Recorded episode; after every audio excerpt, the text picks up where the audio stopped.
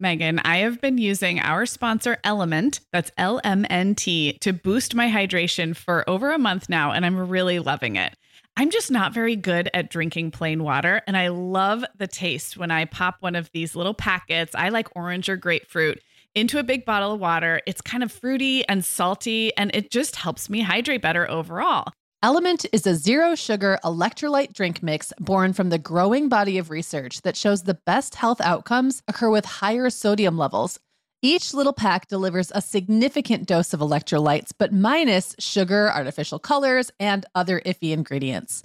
Element's flavors are so unique, like fruity watermelon salt and spicy sweet mango chili. And we're going to set our listeners up with a variety pack so you can find your favorite. Right. You can receive a free element sample pack containing eight flavors with any drink mix purchase when you purchase through our custom link, drinkelement.com slash mom hour. That's D R I N K L M N T slash mom hour. This offer is available exclusively through our partnership and is available for both new and returning customers. And if you're an Element insider, you'll have first access to Element Sparkling, a bold can of sparkling electrolyte water. Again, it's drinklmnt.com slash mom hour.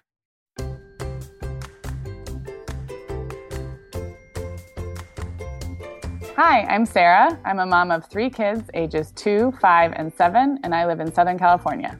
And I'm Meagan. I am the mom of five kids, ages 6 through 17, and I live in Michigan.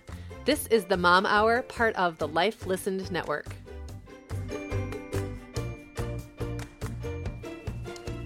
Hey everyone, and welcome to episode 9 of the Mom Hour. I am Meagan Francis, here as always with Sarah Powers. Hey Sarah. Hey Meagan.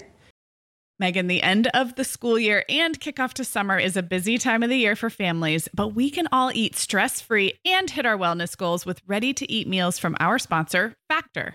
Factor's delicious meals are never frozen and can be ready to eat in just two minutes. You can pick from a weekly menu of 35 options, including popular choices like Calorie Smart, Protein Plus, and Keto.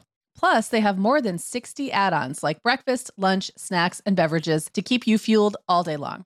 So, our team was comparing notes recently on our favorite Factor meals, and Katie loved the herb crusted chicken with mashed cauliflower and toasted almond green beans. I loved that one too. And get this, so did her little boy, Charlie. She heated it up for lunch one day, and Charlie, who's three, ate almost all of the green beans. I mean, that's quite an endorsement, right? I was going to say, what a parenting win. and I get it, Charlie. Those green beans are crazy good. And if you really want to treat yourself, they even have meals with filet mignon, shrimp, truffle butter, broccolini, and asparagus. Listeners, head to factormeals.com slash momhour50 and use code momhour50 to get 50% off your first box plus 20% off your next box. That's code MOMHOUR50 at factormeals.com slash MOMHOUR50 to get 50% off your first box plus 20% off your next box while your subscription is active. We are welcoming back Vionic as a sponsor today. And Sarah, I will be honest, I was sorting through my warmer weather wardrobe the other day and it could seriously use a refresh. But you know what's good to go? My shoes. I've got a great selection to choose from thanks to the Vionic Vitals collection. And lately, the pair I keep putting on again and again is the Uptown Loafer. I have two pairs, one in sand suede and the other in camel leather, but please don't make me pick a favorite. Oh, I won't. I'll let you keep both. That's so funny, Meagan, because I was a little jealous of your Uptown loafers. I was the last one on our team to get a pair, but I just did. I also got mine in the sand suede, and I think I've worn them like four times this week. They really finish off a cute spring outfit. The Vionic Vitals collection has the best essential styles for everyday wear to get you ready for spring. And no matter what shoes you choose, you'll be on the go in comfort because every single pair of Vionic shoes delivers their trademark VioMotion technology for a difference you can feel. Vionic sandals, sneakers, and flats all offer incredible support, stability, and cushioning, and every pair comes with a 30-day risk-free trial, so it's easy to try them out. Use code the Mom Hour 15 at checkout for 15% off your entire order at vionicshoes.com when you log into your account. That's a one-time use only. Vionic shoes, wearable well-being for your feet. Okay, now we're going to veer frantically Deep away breath. deep breath we're veering away from fashion and we're going to talk about something um, that i up until last week had not really ever written about on my blog, um, and that is race and how to talk about race with our kids, and Mm-hmm. also, um, and and I think we might be able to expand this conversation to include all kinds of differences. Although I think Mm-hmm. we're going to focus on race and racism this week. Um, it's the kind of thing where, you know, we feel awkward talking to our kids about things we don't feel qualified, and that was the thing that Sarah and I both said when we, you know, and obviously in light of what happened in Charleston um, last week. Uh, well, now it'll have been two weeks when this show comes out um, with those terrible shootings we don't feel qualified to talk about something, so we don't talk about it. And Right. the problem then is that I think that um, what I was seeing with my friends of color on Facebook was Mm-hmm. this frustration with them having to have be the only ones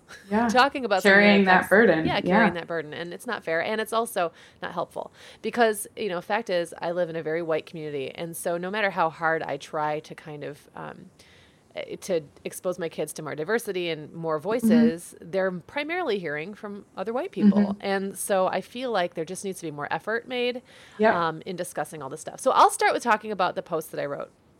Yeah. And I wrote it for the happiest home um, earlier, I guess earlier this week, last Mm-hmm. week when this comes out. And it, I wrote it because I was so frustrated with what I felt like was denial of reality going on Mm-hmm. from people that I knew. You know, I was I was following it pretty closely on Facebook, and I hadn't really said much um, besides sharing some links here and there on Facebook, um, all the aftermath. and I was seeing people that I knew and thought, you know, and, and respected, basically denying that racism is a thing in Right. 2015. Right. And, you know, I think that it's very easy for us when we're in a position of not having to deal with it to not see things. So, because I don't see um, people being actively discriminated against, it's easy for me to just kind of deny that that's happening. But if we look, and I think what it really was for me is I looked around and I said, look at what my black friends are trying to tell me over and over and over. Who am I to deny Right. that that is their experience? Right. Um, Right. If so, if a group of people keeps telling you this is how it is, Right. Right. I feel like it's just reasonable to Right. believe that that is how it is. So I started thinking about all the times when in my life, and I grew up in a very in rural Michigan, um, which can be very kind of rednecky is probably the best way to put it. Although I uh, that can be kind of offensive too, but it's just very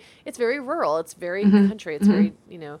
Um, and so I grew up with like really casual racism going on all around me to the point where I almost didn't notice it. You know, it just became um, part of. Mm-hmm. Or you kind of like excuse it as, You you know, of a generational yeah, thing. exactly, a, yeah. exactly. I would just kind of see it and be like, or or I would think, oh, they didn't mean it that way, or you know.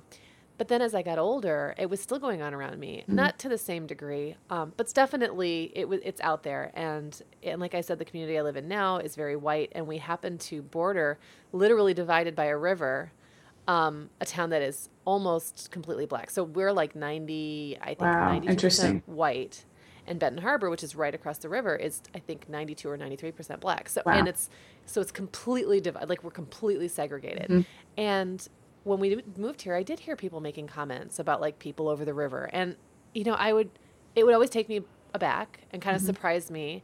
But I didn't speak up as many times as Mm-hmm. I should have, and often it's because you don't know what to say, you Mm-hmm. don't want to make waves, um, you aren't really sure if you understand. Like I would do that Mm-hmm. excusing thing and think, oh, did I? Or you think about it later and you think like, about oh, it later. Like, that was said, messed up, yeah. but I didn't say Yeah. anything. So anyway, that was the gist of my post. Was that Mm-hmm. um, I owe that not just to you know the people who are my friends who that would who and who are just human beings who that would affect, but also to my kids because if they Yeah. don't hear me take a stand, then they won't grow up knowing that they have. Well, and I think you said the title of the post was Racism Begins and Ends in the Home, Mm-hmm. and that you're, you know, kind of starting with your place in the home and taking a more active role in calling out racism, identifying it, putting putting words to, you know, and Yeah. and that your kids then have the benefit of having that be something that is talked about, whether it's awkwardly talked about, whether you know, it's just better than nothing. Uh, Awkward you know, I think that's talk. what's come out of a lot of this is that silence. People are getting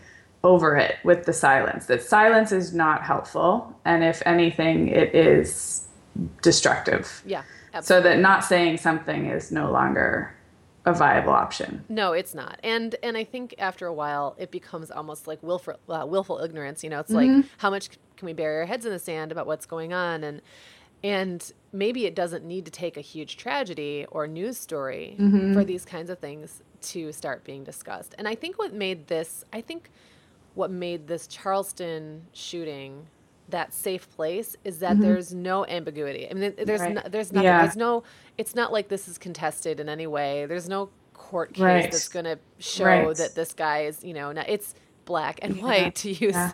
you know, not to be punny, but it's completely clear. And I think that there was so much like with the Ferguson case, even though mm-hmm. a lot of us were watching and were horrified, there was still that sense of like, but if I step into this and I don't mm-hmm. really know what I'm talking about, I'm going to be, sh- you know, shut down, and then it's not going to help. Like it's not. Yeah, really that's a really good point. It probably it probably made some people who were more silent during some of those other incidents, especially on social media, just feel like like you said like there's there's there's no ifs ands or buts about this and right. maybe that sort of emboldened them to speak up the other thing that i feel like with social media and this is that i have a really hard time and this may just be me but um, using like the same space that i make a snarky comment about motherhood or post yeah. a cute picture of my kid and somehow it feels like then i'm trying to give the same space and weight to something that is so complex and mm-hmm. important. And so that like one of the reasons I at least choose Facebook to be pretty silent or I have is that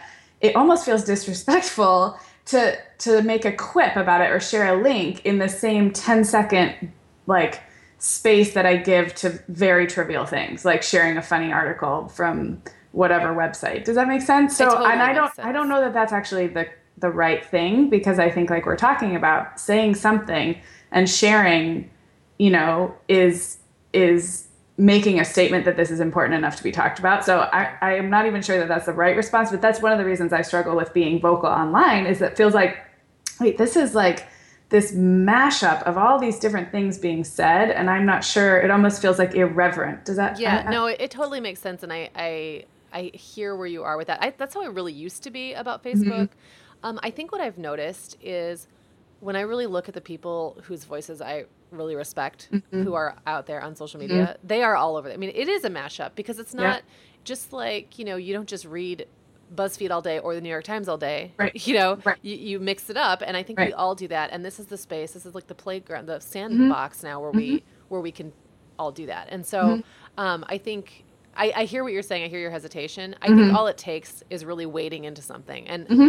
that's something I've done a lot over the last year. I had a friend who was like, man, you just keep stepping in it on Facebook. like, you just keep getting in there. And I was like, I just got tired right. of not saying things. Like, I just yeah. got tired of letting something, you know, some kind of BS mm-hmm. fly. And there have been times that I've gotten, you know, really waded into stuff and have kind of had to battle it out and then have had to back off and say, okay, this isn't good for my mental health. Right. Well, and I've talked to you before about choosing yeah. your battles. Like, I've gotten in huge online fights about reclining your airline seat and things like that, and that's not worth it. But something like this is worth it, and it I'm willing to go. You know, I'm willing. to And the truth is that the platform has evolved a lot, and there are yes. so many really wise and intelligent people using Facebook to share good information. And it is no longer the place where you talk about what you had for lunch, but right. there's something. There's some of that still going on. Yeah. So I don't. I think I'm just sort of like explaining my inner. Yeah, no, I get I don't even think that's really the right response, but yeah. Yeah, no, I get it. I get it. I think that the way to get past that is just to start. And sometimes mm-hmm. it's just sharing that article and, and saying,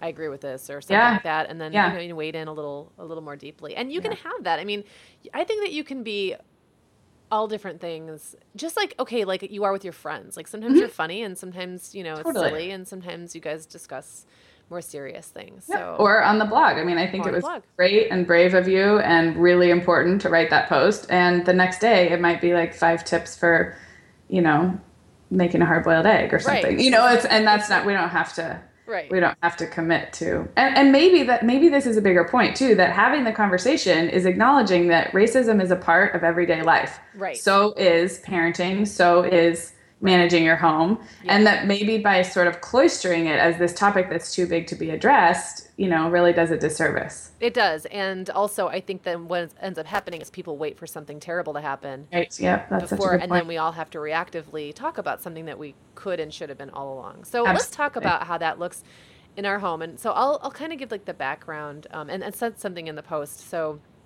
Um, my sister's kids are all biracial, and mm-hmm. so my kids have grown up with black cousins. Mm-hmm. Um, mm-hmm. And so I guess I kind of always, and some of them have lived in our house. My nephew currently lives with us, and I, I think that I, in some way, kind of felt like, and I think I jokingly said like that gets us a, you know, get out of talking about racism free right. card or something because my kids have always easily made friends with kids of other backgrounds and colors, and and that's something that they've just on their own. I mean, they've sought right. them out, and I was right. always kind of proud of that because it kind of, to me, spoke to the fact that they were comfortable around all different mm-hmm. kinds of people. Mm-hmm. But that doesn't. I mean, that that doesn't get me off right. the hook. so here's an example of a kind of conversation that I've heard my kids having lately. Um, we're sitting at the dinner table, and this speaks so well to something that you mentioned, Sarah, in our emails when we were talking um, about doing this show. So I'll let you jump on it after yeah. I say it.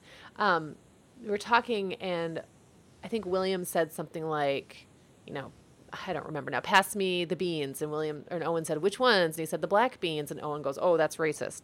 So they're kind of like at this point we're saying black. Mm-hmm. You know, mm-hmm. they're joking that that's racist. And I remember saying, "You guys, that's not what racism is. Like, let's talk about what it is. It doesn't mean you can never use right. a word." Right. and it also wouldn't mean you couldn't say, you know, who's that kid in my class? And if the most obvious thing about that kid is right. that he's black or Indian, right. Then you know, or or Native American, different right. from Indian, or um, you know, or so whatever. If that's the most obvious uh, descriptor, that's not racist either. Right. But it would be racist to bring it up in a way that's not relevant. And or so I was to, trying to, right. or to use it, you know, as like, yeah, so like this, you know, black kid pushed me on the playground. That's, and I was trying to explain like why the difference and they're right. just blankly looking at me right like, they totally just didn't get it like they were just staring at me and i i tried like six different examples and they're still i have smart kids but they just kind of looked at me like what is she talking about so i'm hopeful if i just keep but yeah. you know what i mean like you you said something yeah. about like not wanting to talk about differences right and how like we just don't then because it's awkward and right. then it starts and, to feel like if you mention it it's a problem. Yes, absolutely. Well, um, so one of the things in preparation for this conversation was I remembered the chapter in the book Nurture Shock, which was a really popular parenting book, like, I don't know, 2009, I think it came out. And um, the chapter is called Why White Parents Don't Talk to Their Kids About Race or something. Why White Parents Don't Talk About Race. Um, and we'll link to the book, of course, but there's a couple uh, they did a ton of studies and a, the, the two main reasons why they found that white parents don't talk to their kids about race is that one they assume kids are colorblind right so this kind of we have this idea that well if i don't point out the differences and the kids. they'll kids never know they'll never know the difference but anyone who's been around a preschooler yeah, exactly. knows that they that is they're hardwired to categorize right they're hardwired you know remember like the sesame street song one of these yeah. things is not like the other right. i mean they're little kids especially that's developmentally that's their job it's to sort the world into things that go together and things that don't and to figure out where in those categories they fit so there's fascinating science in the book about how little kids will always they will always not only find a group to identify with but they will always then assume that all of the members of that group are good and then members of a separate group are not good not just by race but you know they've done studies about you know giving them all the t- different color t-shirts and yeah. all those kind of like social science studies but that's little kids are hardwired for that so the the idea that color blindness that if we don't bring it up they won't notice is it is scientifically untrue and and um, also just common sense it is but you can kind of see yeah. how that maybe would have developed and yeah. you know colorblind is sort of this like heartwarming. It sounds know, really nice. And I kind of remember that being a thing in the 80s, like right yeah. when like the self-esteem movement was really right. taking off. It was kind of around right. that time like we're all just one people and we're all the same and, and we are uh, but we're not right know? so, so i think yeah. going back to what you said is what i what i mentioned in my email is that little kids i mean younger than your two boys you know i think we've all had that moment where they make some really embarrassing remark in public yes. maybe about race maybe not. Right. Um, so maybe somebody's I, size or, or stature right. or yeah, yes. or something that, disability or something like that. Yeah. Two, yeah. you know, two men holding hands walking yeah. down the street or whatever it is, they will call it out loudly. Yes. And our first loudly. instinct, of course, out of embarrassment and and and a feeling of wanting to be sensitive maybe is to shush them. And I yeah. think something that I feel like I've tried to do early on is not let the embarrassment then squelch the bigger need for discussion. So I guess to me, like a small amount of embarrassment is worth it if it can then be kind of a teaching, a teachable moment. So, yeah. um, you know, if they say something about race and say that person is, you know, has walked out of the room or whatever, the embarrassment is past. It's a great time to be like, you're right you know, we don't see a lot of people whose skin looks like that. You know, right. what, you know, I don't know. Um, so I think not not letting the not letting kids pointing out differences be um, not jumping right to oh my gosh my kid is racist does that make right. sense yes or like i need to squelch this or yeah totally, totally. yeah like kind of going right to the panic um, i okay so i do have do you have i have a preschool story along those lines if uh, yeah. If now it's a good time for you to. Okay, so um, my preschooler came home and said, "I don't want to play with this little girl because she has brown skin."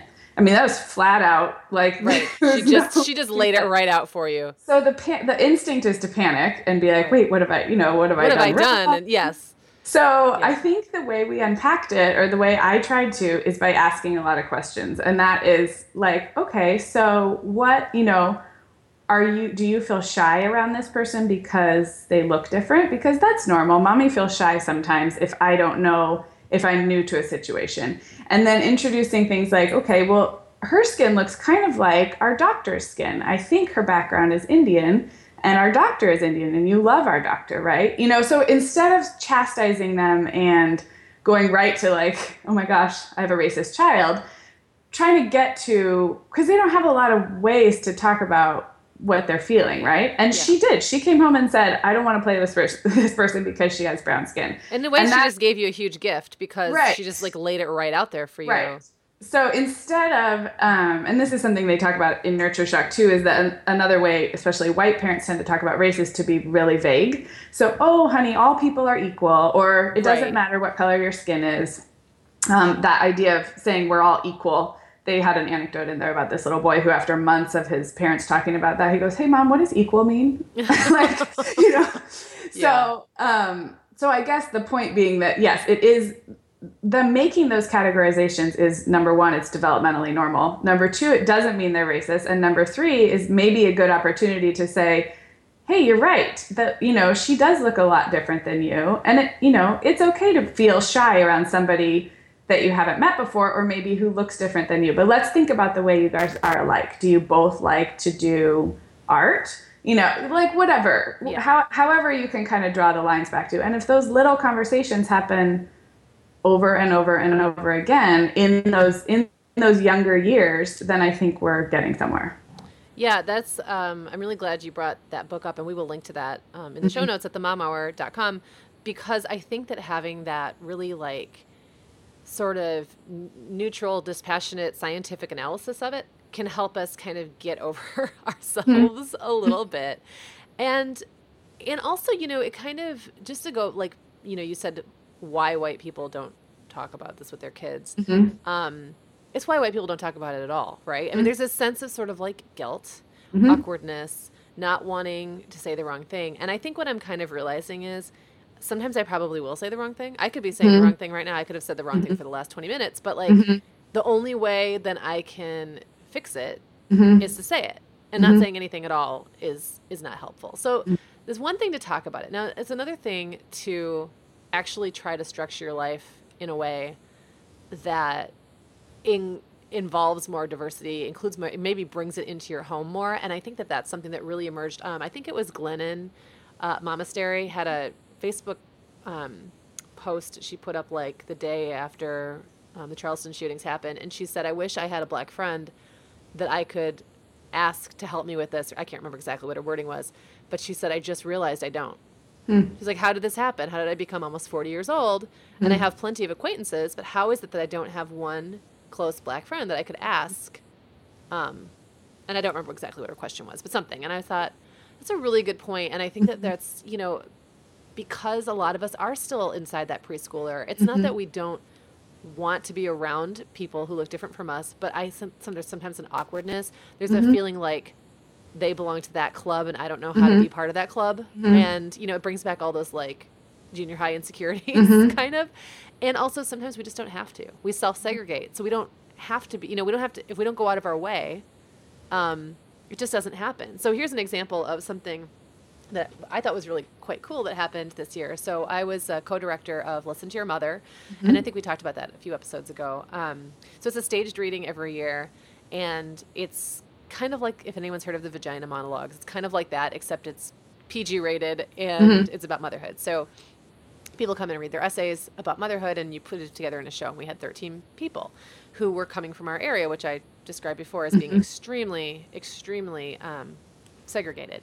And this year they had really started this movement, or maybe within the last couple of years, to make the shows more diverse. Because I think what was happening is that mostly white women were directing. Mm-hmm. And then they were reaching out to their social circles, which were mostly other white women. Mm-hmm. And so what was ending up happening is their, you know, spheres of influence were just bringing in a lot of other white women. Sure. And so it just wasn't branching out. So they really made an initiative to try to have more diversity of voices. So um, through, so our my co-director or my producer Kim and I, and our other co-director Beth um, who was black, ended up having, she kind of told us, like, the way you guys are trying to get women in here is not going to bring, like, my people. Mm. Like, people from my community are not going to come if you just post something about auditions. You have to, like, you have to reach out. You have to go to, you know, where people are and you have to make it comfortable. And, you know, and her point was sort of like, why would these women who don't feel comfortable necessarily in this setting, say it's like, mm-hmm. you know, a little boutique in St. Joe or mm-hmm. whatever, come over here and do this. Like, mm-hmm. what? You have to go. You have to really try hard. And it's not. And so we did. We tried really hard. Mm-hmm. And it, the show ended up being about about fifty percent white. I think maybe one or two Latinas, and the rest were black. So it was very diverse. Mm-hmm. And it was awesome because I met people who I had something in common with. They were all writers mm-hmm. that I who looked completely different from me, who I mm-hmm. otherwise never would have met.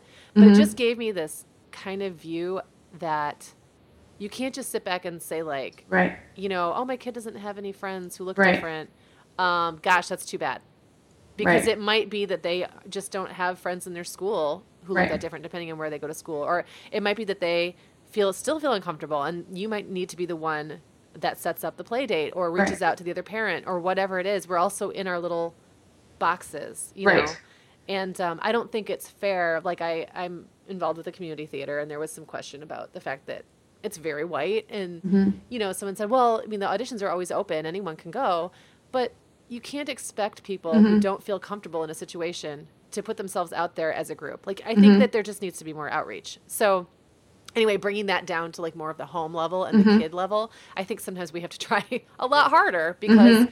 otherwise maybe it just won't naturally happen they won't naturally just make friends with kids who look different for a variety of reasons that might have nothing to do with them wanting to or not wanting to, or the other kid wanting to or not wanting to. Right. that make sense? I feel like that was a very rambly yes. way of saying we have to try harder. No, but, that's okay. Yeah. Where I rambled before that, and no, that made that made complete sense. Um, we decided think, we're going to call this like two white ladies talking awkwardly about race. I think yes, we have to go. And we thank you for that. listening because we think it's important and we don't know if we're doing it right. right. So please listen to our rambling. No, um, no, it it made complete sense.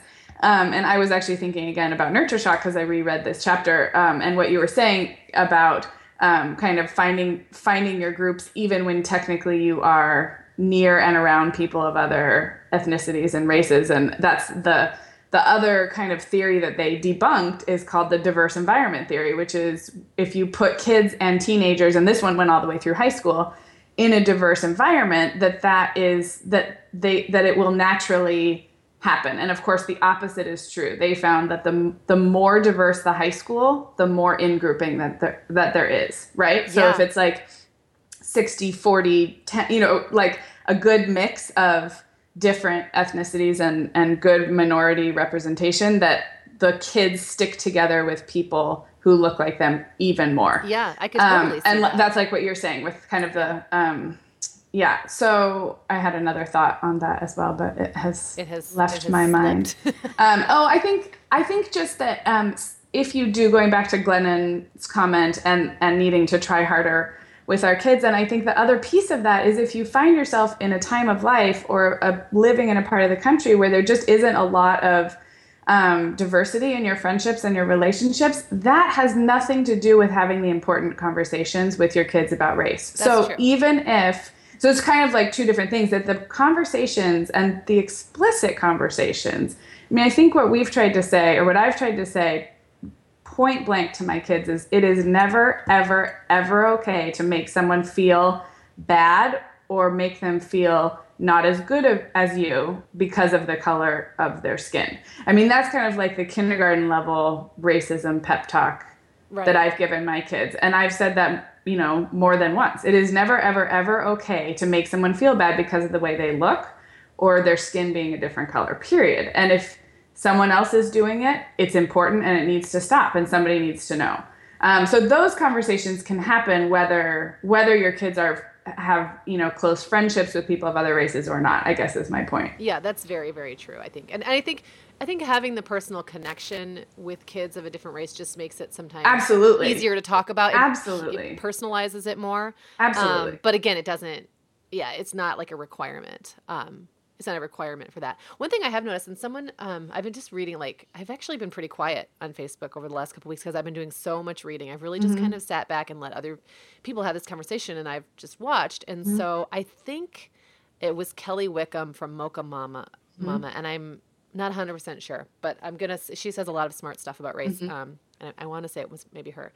Said that you know one of the things that they have found is that white people spend hardly any time in a day talking about race mm-hmm. and for people of color they they talk about race all the time because it shapes it so shapes their mm-hmm. reality um, and experiences in life and being part of a minority group you are all constantly dealing with the fact that you're not you know you're in the minority. Well us in the majority are sort of just comfortably sitting there like bebopping along not really mm-hmm. noticing because here we are doing it. So what i've to to kind of add on to that I really noticed that some of the um, black adult friends I've made, you know, via like listen to your mother and things like that, are mm-hmm. really open to talking about things. Mm-hmm. And I kind of just didn't want to. I was really mm-hmm. afraid to kind of bridge that gap. And, you know, like I didn't want them to think that when I looked at them, I was thinking about race. Right. But it's like the elephant in the room. Right. Everybody's already thinking about it. Right. You know, it's like they're already thinking about it. Right. It's kind of like what you said earlier with preschoolers. So They all know they look different.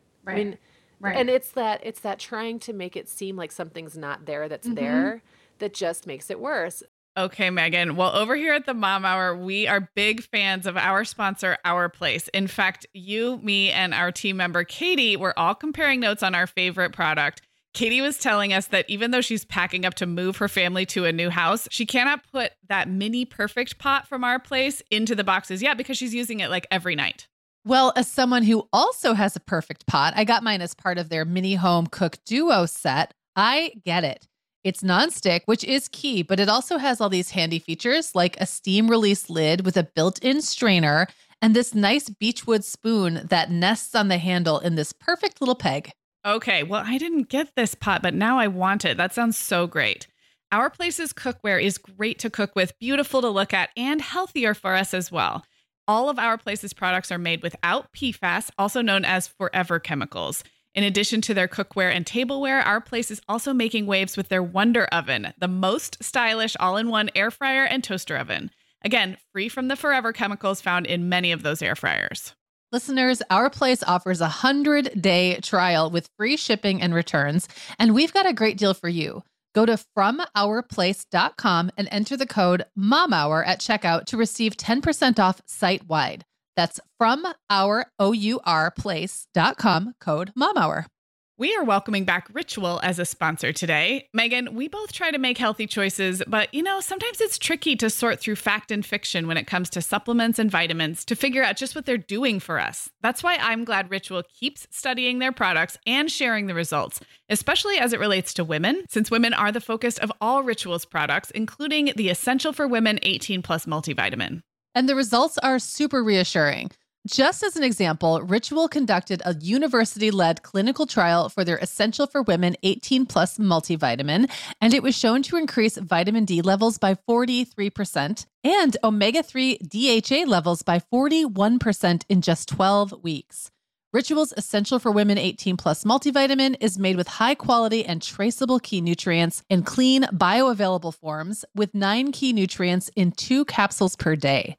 Plus, they are leading the industry when it comes to sustainability. They use lower carbon packaging and prioritize sustainably sourced ingredients. That kind of thoughtfulness really matters to me. No more shady business. Rituals Essential for Women 18 Plus is a multivitamin you can actually trust. Get 25% off your first month at ritual.com slash the mom hour. Start Ritual or add the Essential for Women 18 Plus to your subscription today. That's ritual.com slash the mom hour for 25% off. So um, another thing that, you know, that I've seen kind of talked about um, a lot in the black community is like, there's a weariness about having to kind of tell us how it is all the time. Mm-hmm, mm-hmm. And like, I don't want, you know, they don't necessarily want to be the person that you go to to ask like Mm-hmm. how to do something better uh, or how they feel about X, Y, and right. Z. No one wants to be the token black friend. Right, exactly. No one wants that. But I, I think there's a balance that if you're not asking someone to do all the work for you and Mm-hmm. you want to talk about something, I've found there's a lot of welcomingness Mm-hmm. and and great. and it's not again, if your heart's in the right place, um, it's something everyone's already thinking about anyway. Mm-hmm. It's just that we don't say we're thinking about it because we don't, like you said, want we want to appear colorblind, Mm-hmm. which is just so silly. It's so silly.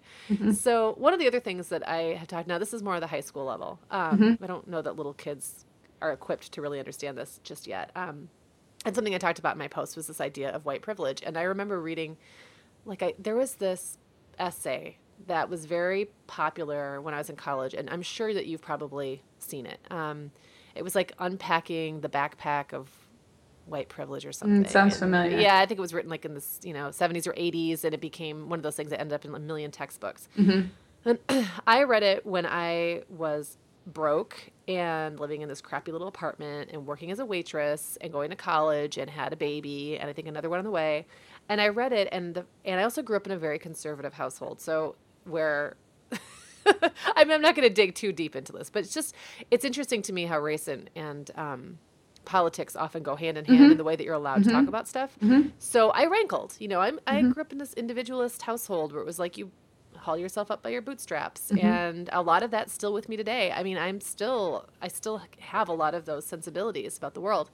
Um, but so when I read that, I was like, oh, you know, right? That doesn't even make sense. I'm not privileged and I really that really kind of stood with stuck with me for a few years, and then I don't remember what I read um, that kind of made me think about it differently. But it was basically like you know, you you might never see um, young black men getting hassled by the cops at a rate of you know seventy five percent more than young white men, or or the traffic stops, or you're never going to see that because you're not living it. Um, but the fact that you don't even have to think about it, I mean, I can drive around and not worry about getting pulled over. I haven't been pulled over in 15 years. Or your teenage boys, you know. For, yeah, and I yeah, or them, or like things, just things that I never. I don't really have to worry about going into a store and being trailed around. I mean, I just never have to think about it.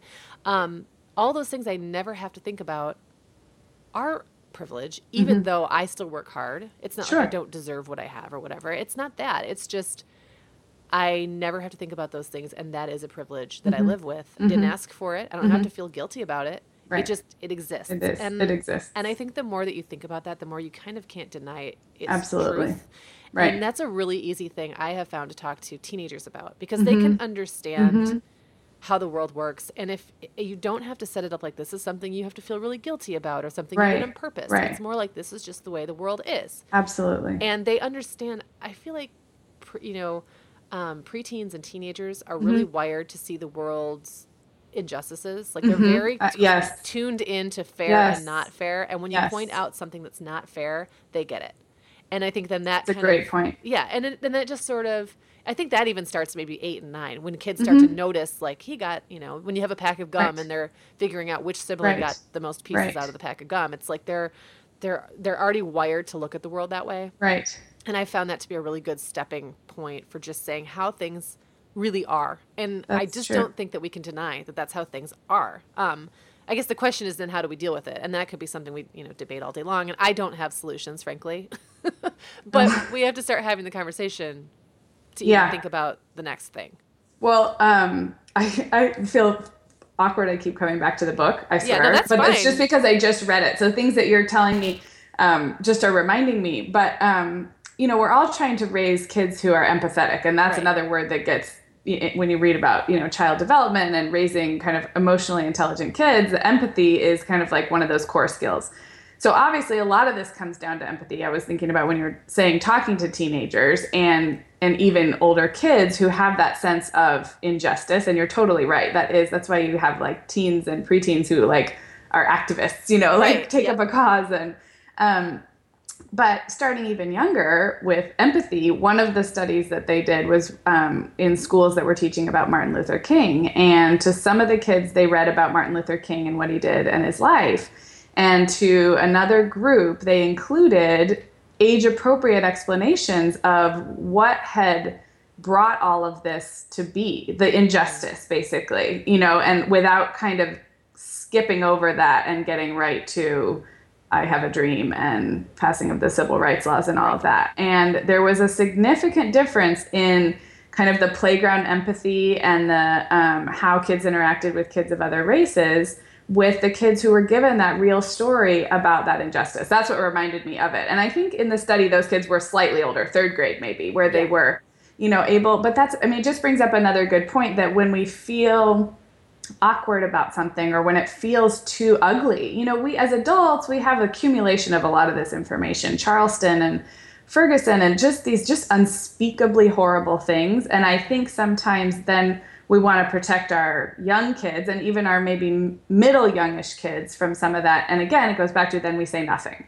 Right. But and nothing is no longer a viable option as we've it's discussed. Not. Yeah. But I thought that study was interesting because that by by glazing over the injustice, the historical injustice, or what's happening right now, um, we're not giving them the chance to be empathetic because they they have not learned that this was and is a reality. Did that yeah, make sense at all? Yeah, totally. And what something that popped into my head when you were talking is often it's treated like history that happened yeah. and right. then they passed the Civil Rights Act and now it's right. and I think that all these new I think the real benefit to social media. I mean, there's a, we've talked about the downsides. Yeah. But I think the benefit is that now there's a place for these stories to take root and grow into something bigger than they would mm-hmm. have 10 years ago where you know it would have been a blip I, I never watched the nightly news i mean that was never really a thing so for me i might have glazed over i might have scanned a, a newspaper and seen mm-hmm. a headline and been like, oh, that's too bad, and then moved on. But now I feel like I'm really immersed in these stories. Um, it, to whatever degree I want to be, and sometimes it's inescapable. You can't like, mm-hmm. you know, can I get a break from this? No, you can't. It's in your face. It's going to be mm-hmm. in your mm-hmm. face. And I think what that's having the effect of is making it really clear this is not history. I mean, this is mm-hmm. still mm-hmm. happening today, and maybe not in the same way, but it's still happening. And I think that that's a real benefit of social media and has definitely inspired this conversation that we're having right now mm-hmm. and the post that I wrote last week. And I think, you know, what we're doing right now is probably happening in many, mm-hmm. many different mediums. Um, yeah. All over. No, I feel like that's a, something I've seen. You know what I want to say too about social media? And we talked about this in episode, what was it, three, two or three? We'll link to it about talking about using social media. But if you're, if listeners, if you're listening to us and are not seeing some of these discussions and, um, exchanges, or if you're not a social media user at all, um, one of the things that can happen, I think, is the news media is so frustrating sometimes yes. with either oversimplification or just fighting, dumb yeah. fighting. And um, hopefully, I think for my, in my social media feed, most of that is weeded out, and I'm seeing the things you are seeing, which is more thoughtful discourse. But you can take an active role in the media you consume, whether it's if it's shut off the CNN or the Fox News or the MSNBC or whatever it is. That I I cannot, and it's not for political reasons. I just it feels so oversimplified yes. and and overproduced and overproduced is a really um, good way to put it. And and, and sort of so, like they're drumming up. You know, it's kind of like when I watched. Um, sorry to interrupt you, but I was no, thinking okay. like yeah. there was that plane crash last month or two months ago. Um, under mysterious circumstances. I don't remember which one it was. And I was at the gym, so the news happened to be on, and I was cracking up because they didn't know anything. Right. So oh they had this guy come on, like this pilot, you know, who was like a, a retired pilot, and then they had this yeah. other aviation expert, and the two of them were just speculating, and they were right. fighting. They were arguing. Right. Yeah. With yeah. each other's speculations about something they had absolute. I mean, the, the plane crash was like an hour old, and they're they're like fighting, and I thought, this is what happens when they have to fill 24 hours of programming right. and they have nothing to say. Yep. You know, Absolutely. it's like create it the can make you logo and the music and Yeah. bring on the experts. and it can make you at least it makes me want to not not find out even anything about it Right, which is not really the right the right No, response totally it makes agree. me want to crawl into a hole so i guess the message to listeners out there too depending on what kind of media you consume or how active you are on social media is that there is good stuff out there and if it's not naturally coming to you you can probably find it fairly easily whether it's just going to you know, a newspaper's website and reading an editorial. And if you don't like that, you know, looking somewhere else or, you know, finding some blogs that that instead of just shutting it all off, which sometimes is very tempting, that it is worth it to to start reading the things that are thoughtfully done. I Um, totally agree. and I, I don't mean to call out the news media, but I do mean to Well, call out the news media because totally call it the news media. They can be very ridiculous at times. yeah, so, and it's um, and even then, if you're like me who doesn't watch the news, I just watch John Jon Stewart make fun of the news.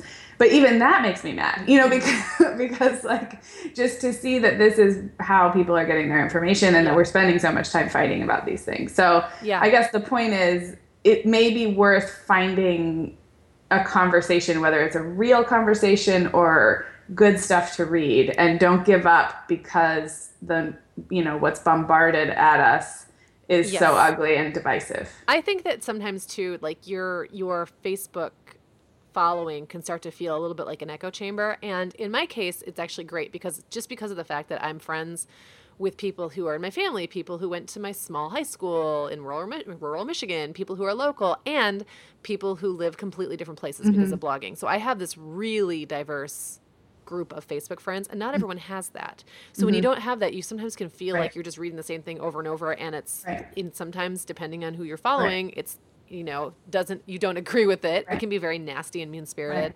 Um, if you're there and you can't really figure out, you know, around times like this, you can't really quite figure out how to get out of it. Sometimes just silence that one. That one's Mm-hmm. too much of a closed circle. Go to Twitter and follow a hashtag, even if you don't ever participate on Mm-hmm. Yep, Twitter, even if you that's don't great. ever want to post anything.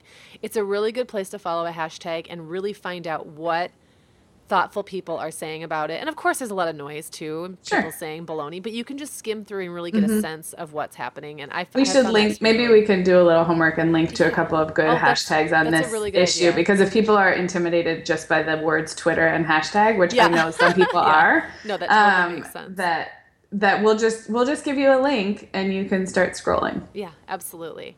Um, another just thing- before I forget, Oh, oh, go ahead, real quick, um, Cool Mom Picks, our friends Liz and Kristen at Cool Mom. Um, already did a roundup and they Yep. included your blog post, which was so nice, um, of great pieces of writing about Charleston in the last couple of weeks. So we'll link to their roundup, Yes. which has a dozen awesome links. And I think um, Kelly Wickham's post is in there too that Yep. you mentioned. So yes. Thank Um, you, Liz and Kristen, for doing yeah, that work thanks. for that us. nice. Um, and they have a they have a new podcast now. We should throw out there too, called Yeah. So we can Yeah, link to Spawned. that as well. Um, and it's it's a lot of fun. we love them. Yeah, we we like other podcasters. It's fun that people are doing this now.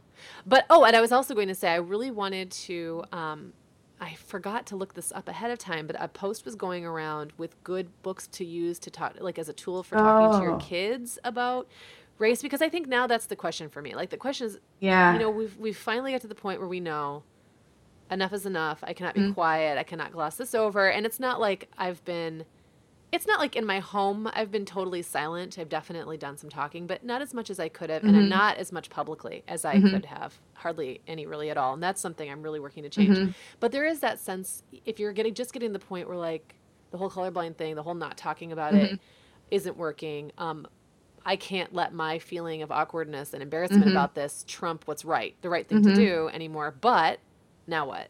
Mm-hmm. Then I think sometimes that those books are a really good place to start. Yeah, that, I, I agree. Books are a great place to start, and I, I feel like I'm kind of a broken record here, but starting younger than you think. That if Yes. there's one takeaway from this um, Nurture Shock chapter, it's that the prime ages for forming these opinions um, is basically preschool through like second grade. Not that it's a closed door after that by any means, but that when kids are forming their their hardwired opinions about who they are and what it means and where they fit in in these groups is much younger than you think. So having and the way I look at it is I figure my kids are going to like start thinking I'm really dumb about, you know, age 9, 10, 11, 12. So and then you're not going to be able to get through to them as right much. so yeah. i feel like I, I i always err on the side of age appropriate, of course, but of big topics younger than you think. Mm-hmm. Because I don't see a lot of downside if you keep it age appropriate. Nothing that is too scary. Not showing them the news, of course. Right. But that the topics are not taboo. The age,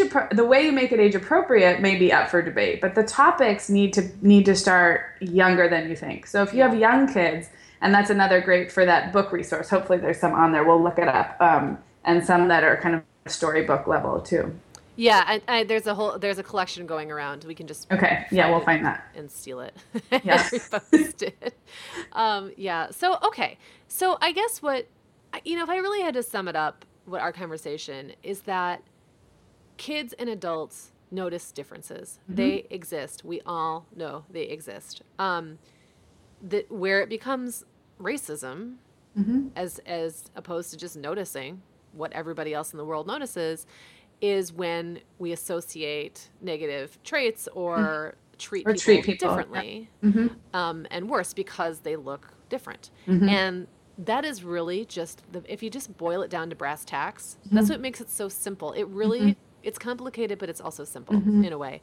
Um, and so I think just our challenge now is to not be quiet about it mm-hmm. anymore in our homes or mm-hmm. out of our homes. And I, I'm hoping, you know, in our very awkward ramblings that if, mm-hmm. if there's any takeaway, that that's what it is and that maybe it starts a conversation. Another thing I wanted to mention too that this really got me thinking about is how welcoming is our space, our online digital space, Sarah, to people who look different, um, to moms and maybe dads of color. Like, what can we do to be just more welcoming and to kind of broaden our horizons a little bit. And we would love to hear from you, um, whether you are a parent of color or just another, you know, awkward mi- white mom listening. Um, please email us hello Yeah. at themomhour.com. We want to hear Yeah, that's a great idea. Yeah. So, gosh, is there anything else that you want to throw another plug for Nurture Shock in there?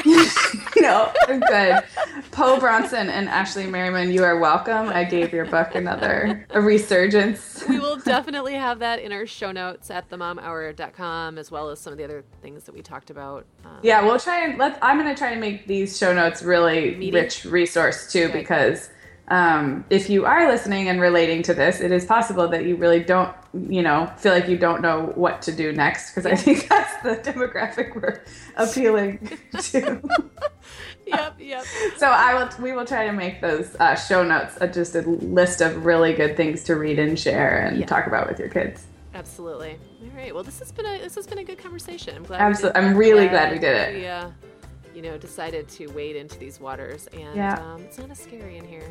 It's, it's not that No. scary. Just it's jump in. it's worth it. It's, worth it. It's worth it. Absolutely. Well, Sarah, thanks so much. Everybody, we will be back next week with another episode of the Mom Hour. Yep. Check us out at themomhour.com. Bye now.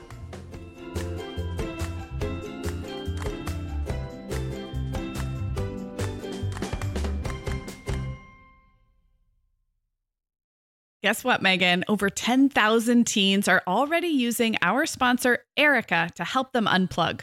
That is amazing. Erika, that's Erika with a K, is the social media health app for teens that gives them the tools to unplug whenever they need to for improved health, study focus, sleep, and daily balance. It's so cool how this works to hide distracting apps from your phone at the touch of a button, keeping them out of sight and out of mind without deleting your data. Yeah, you know, teens really get that social media comes with risks, including addiction, and Erika helps them build healthy habits and self regulation that will benefit them their whole lives. Tell your teens about Erika and save 20% on the Erika family plan with promo code The Mom Hour. Go to erika.app and search for plans. That's Erika with a K, E R I K A dot A P P, and use code The Mom Hour to save 20%. Meagan, you know what I love about our partner, the Essential Calendar? I love the product so much, of course, but I also love that it comes from a small business founded by two moms. Right, just like us. Listeners, if you're drowning in details right now, like summer camps, travel plans, end of school year mayhem, give yourself the gift of the Essential Calendar, a seasonal, at a glance, poster sized calendar for your wall. Get 10% off your order at theessentialcalendar.com slash the mom hour. That's 10% off at theessentialcalendar.com slash the mom hour.